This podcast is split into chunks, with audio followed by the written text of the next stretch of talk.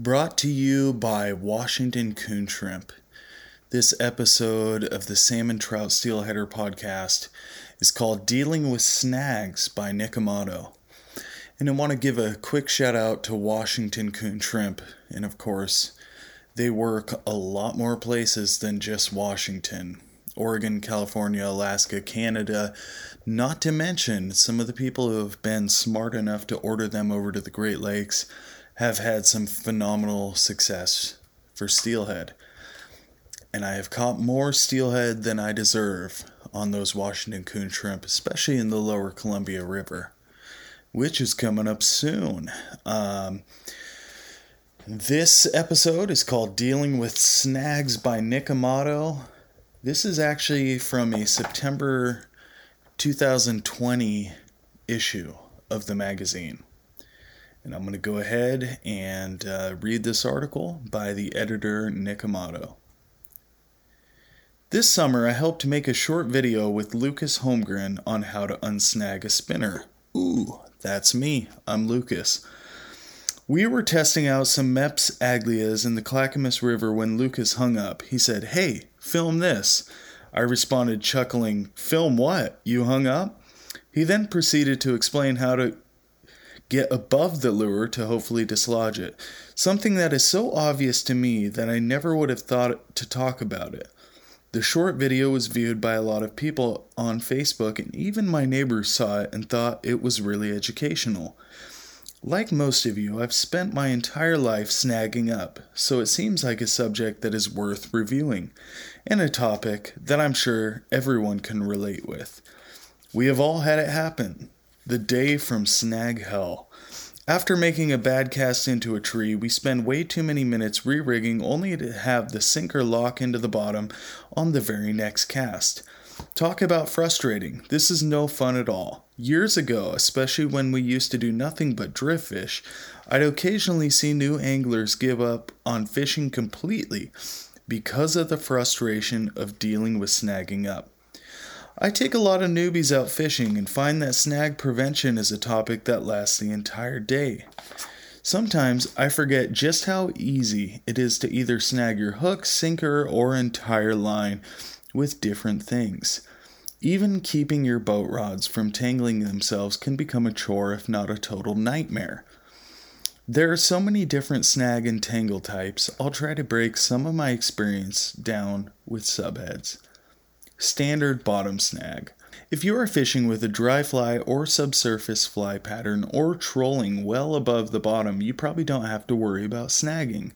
Maybe that's why some anglers choose to only fish with these methods. They're very relaxing. I learned to fish in a local creek with a Zebco push button set up at a very young age. At the time, the go to gear was a couple of split shot and a single hook we would either use a red and white bobber or drift our bait through tiny slots and pockets. Sometimes we would hang tiny flatfish plugs between rocks in the few slots there were deeper than a foot.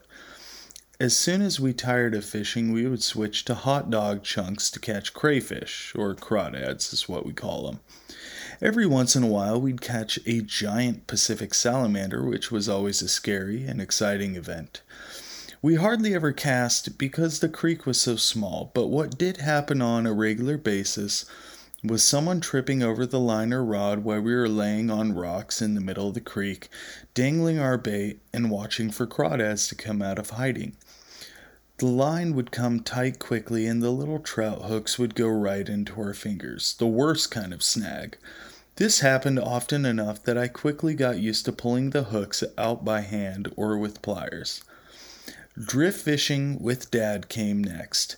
Talk about snagging up. Before I met Bill Herzog, who taught me how to glide through the drift with a slinky, I thought banging bottom was the way to catch steelhead. It really took skill back in the 70s to catch a steelhead drift fishing either a corky, Spin-N-Glo, or in my case, glow glows with no bait.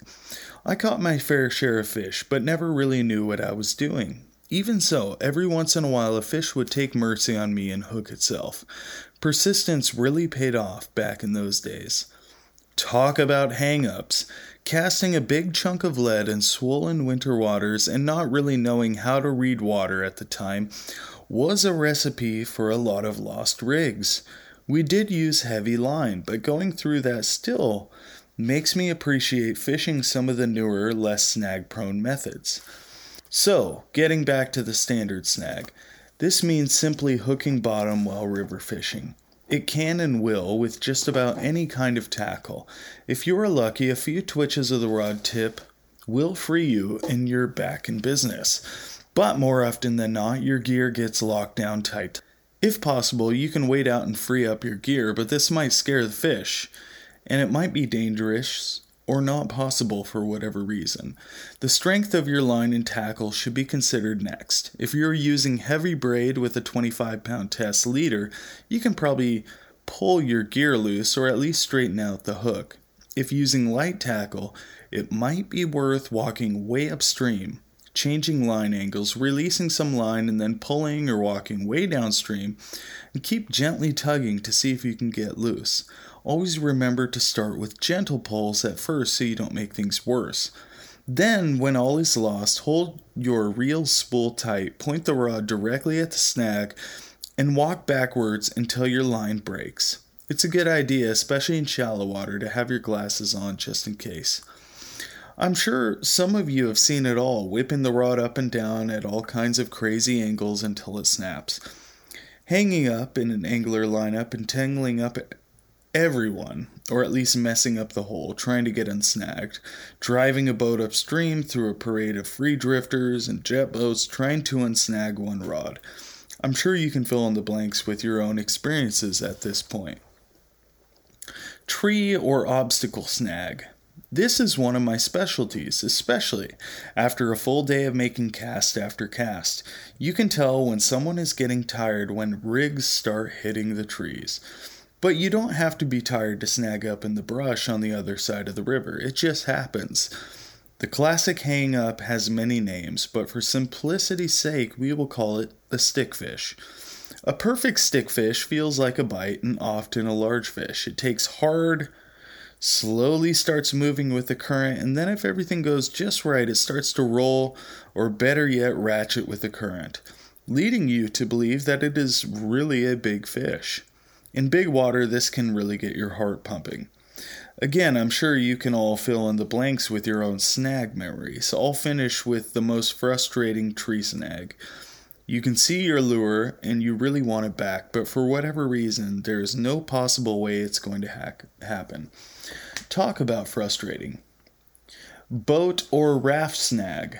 I'm not talking about the guy or gal who fights a rock for 40 minutes, usually in heavy, deep water and always in the middle of a prime trolling area.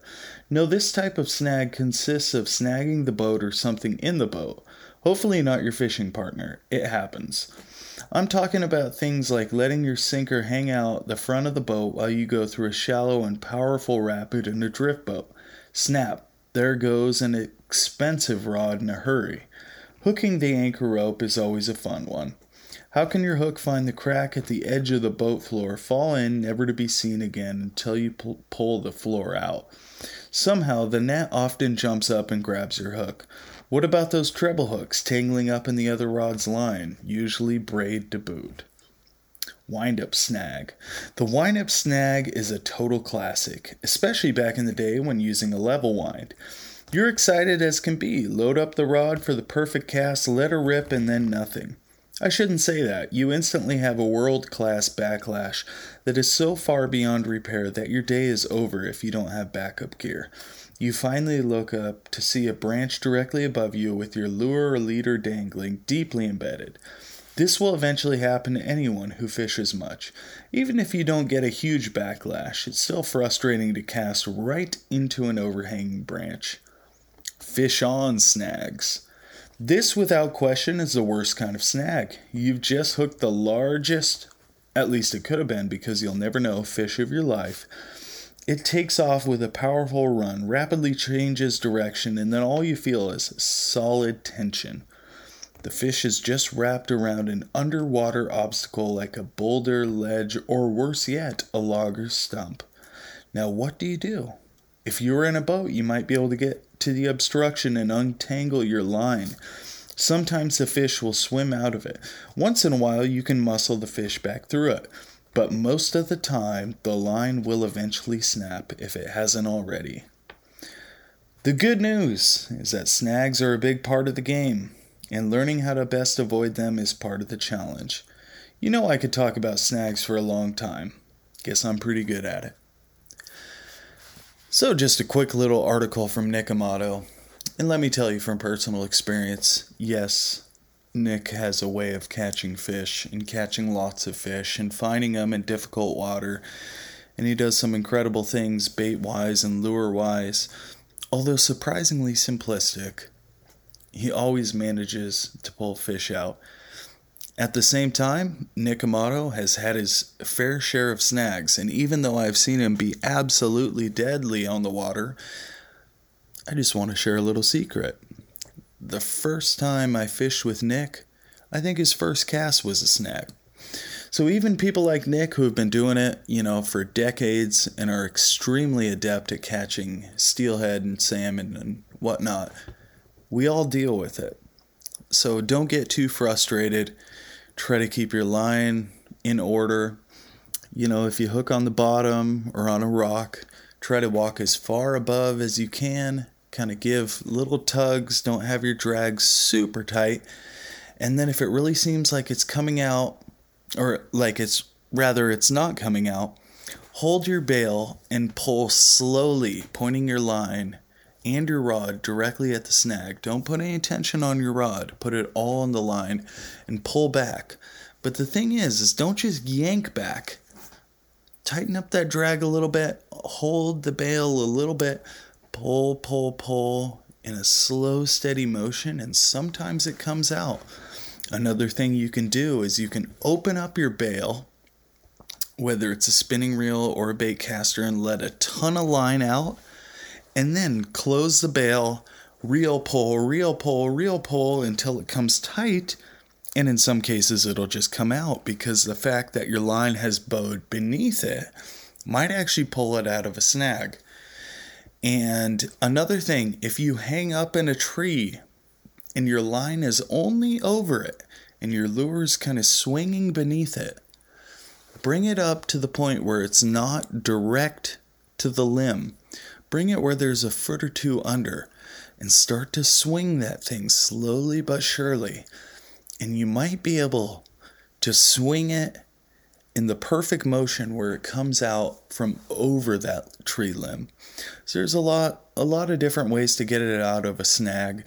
Some cases you're just going to have to pull, point your rod directly at it, pull, break it off and tie a, a whole new rig on and that is frustrating. Another thing to keep in mind is that you can go with weaker knots towards your presentation and heavier knots towards uh, you know the weight or the bobber or what have you so for instance when i'm bobber fishing um, i'm going to put my bobber my bobber stop and my beads with a Palomar knot to the weight and then from the weight down to the jig or the coon shrimp, the egg loop, whatever it would be, I will actually just do a clinch knot with a lighter leader. That way, if I do hang up on the bottom and it's just a hook hanging up on the bottom, I can pull, break it off, and the knot that is less strong and the lighter leader will break first. So always remember to do your strongest knots farther up in the chain and then your less strong knots down at the business end that the fish will bite. But anyway, it's a you know an interesting subject. You know, one of the main things, you know, I already said this, but if you snag up, try to walk above. Walk as far above as you possibly can, or if you got a boat, go as far above as you can and gently give tugs. And you might be surprised what will happen. Anyway, this episode of the Salmon Trout Steelhead podcast is brought to you by Washington Coon Shrimp. Like I said, I've caught more steelhead than I deserve on these coon shrimp, and best believe I will be using them shortly. May 15th is coming. Just you wait. I got a couple jars waiting for that, and uh, I have supreme confidence in them.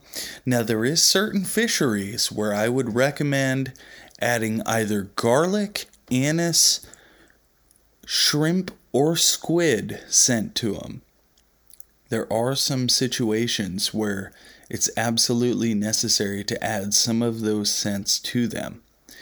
But often in the lower Columbia, where I will plunk or fish out of a boat with spin glows and coon shrimps, I can just go with the base cure. But don't be afraid to add garlic, shrimp, squid, sometimes anise, you know, whatever kind of scent, uh, tuna oil for sure. Absolutely tuna oil. I like adding oils to the Washington coon shrimp personally, although there's a lot of different ways you can do it.